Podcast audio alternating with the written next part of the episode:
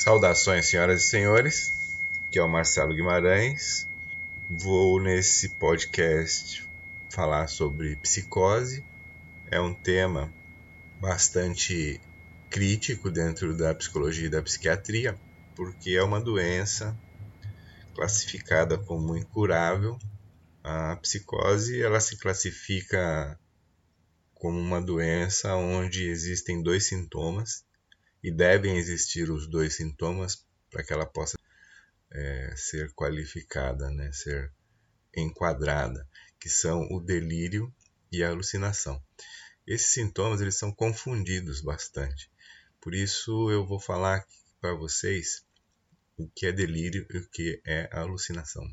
Delírio é classificado quando a pessoa tem pensamentos relacionados à sensação e sentimentos de grandeza, acreditando ser mais do que é, de perseguição, acreditando que a CIA está procurando por ela e ela não tem nada a ver com isso, ou está tendo uma invasão extraterrestre que querem levá-la, e assim vai.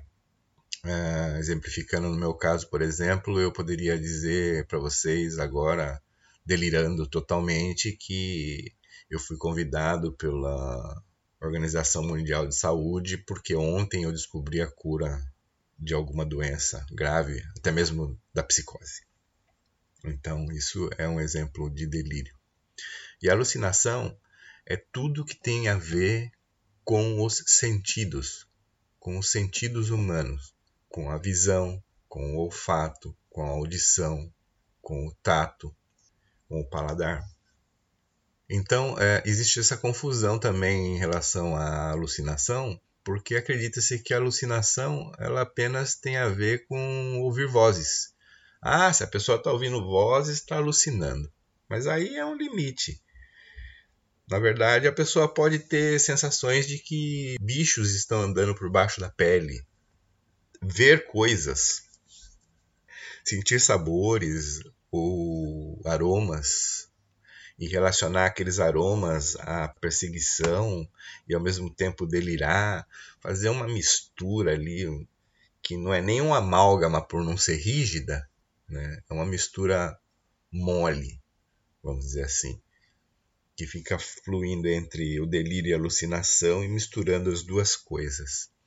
Isso é psicose. Né? Então é comum falar assim: ah, tal pessoa é psicótica. Mas não é. A maior parte da população mundial é neurótica. Isso nós temos que pontuar e definir porque é fato.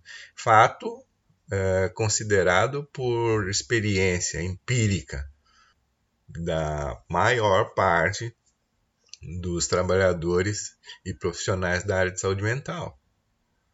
Agora, a questão de classificar a psicose, ela está relacionada a isso. Então, a esquizofrenia, que é a psicose clássica, né? parece que todo mundo, agora, para ser psicótico, tem que ser esquizofrênico.